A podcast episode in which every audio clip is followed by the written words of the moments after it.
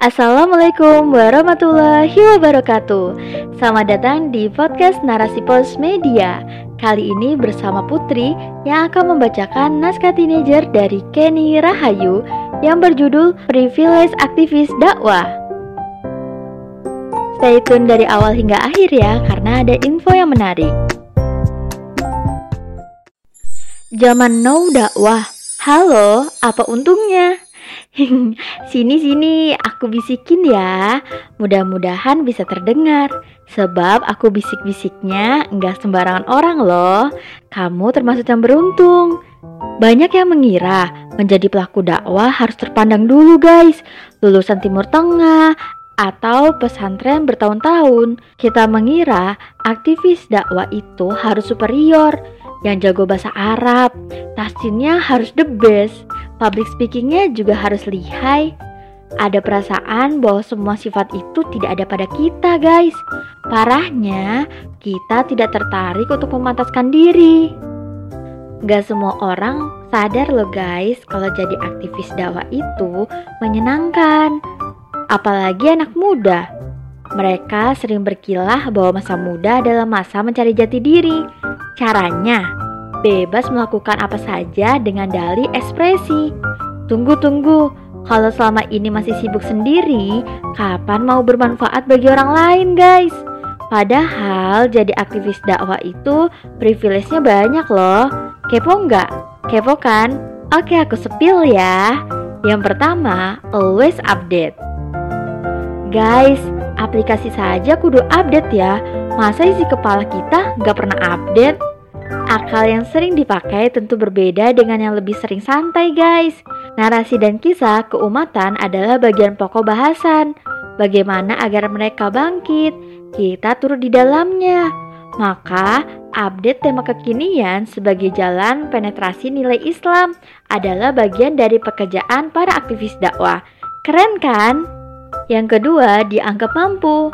Namanya privilege ya, pasti nggak lepas dari pandangan orang. Kalau kita menunjukkan aktivitas kita sebagai aktivis dakwah, maka orang lain akan melihat kalau kita itu pintar. Kok bisa?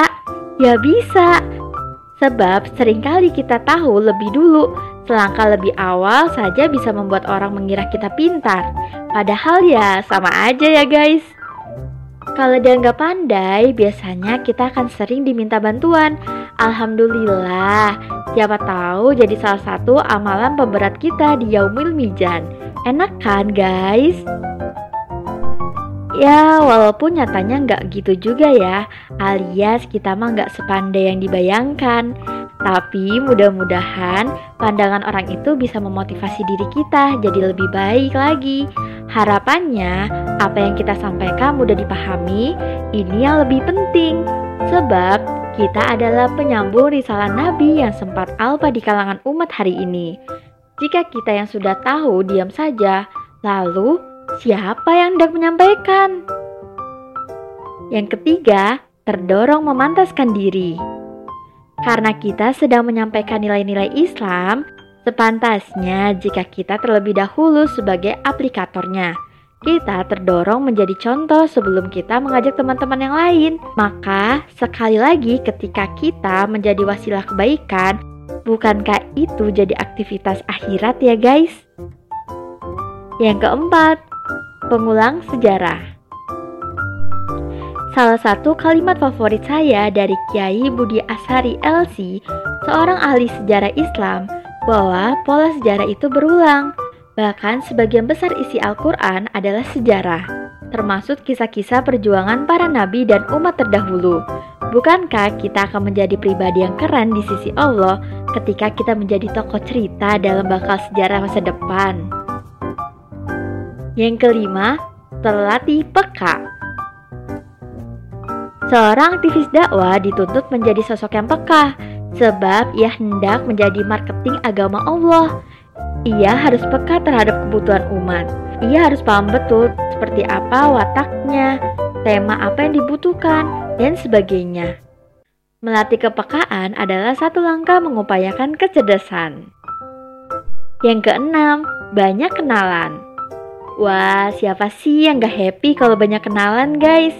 Dengan banyak kenalan akan menambah cakrawala berpikir kita menjadi lebih luas. Hati juga lebih luas. Tapi yang perlu kita pahami, banyak kenalan adalah kebutuhan dakwah, bukan penyebab dakwah. Jangan sampai berpikiran bahwa punya banyak kenalan dulu baru berdakwah, tapi berdakwalah sehingga kita mengupayakan perluas lingkungan. Ya, kalau tidak menambah banyak kawan, bagaimana bisa kita menyampaikan Islam dalam circle yang itu-itu saja? Yang ketujuh, disebut sebagai orang beruntung. Allah berfirman di ayat-ayat cintanya dalam surat Ali Imran ayat 104. Dan hendaklah di antara kamu ada segolongan orang yang menyuruhkan kepada kebaikan, menyuruh yang makruf dan mencegah yang mungkar, dan mereka itulah orang-orang yang beruntung. Begitu pula di surat Al-Asr, Allah sampaikan bahwa salah satu orang merugi adalah orang yang tidak saling menasehati dalam kebaikan dan kesabaran. Maka orang yang tidak merugi alias beruntung adalah orang yang melakukan atau yang berdakwah. Yang terakhir nih guys, mendapat ridho Allah. Di antara banyaknya privilege di atas, sebaik-baik privilege adalah yang kedelapan nih guys, atau yang terakhir. Tidak ada satupun yang layak kita perjuangkan kecuali ridhonya Allah. Inilah satu-satunya tujuan kita berdakwah.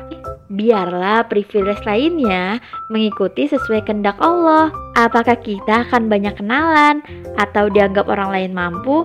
Lepaskan saja guys. Cukuplah itu menjadi bonus bagi kita. Tidak kita dapati pun tidak apa. Tulisan ini hanya ingin mengajakmu melihat dakwah dalam perspektif lain dengan kacamata yang lebih berkesan dan menyenangkan. Semoga berhasil teman-teman dakwah. Wallahu alam bisawab.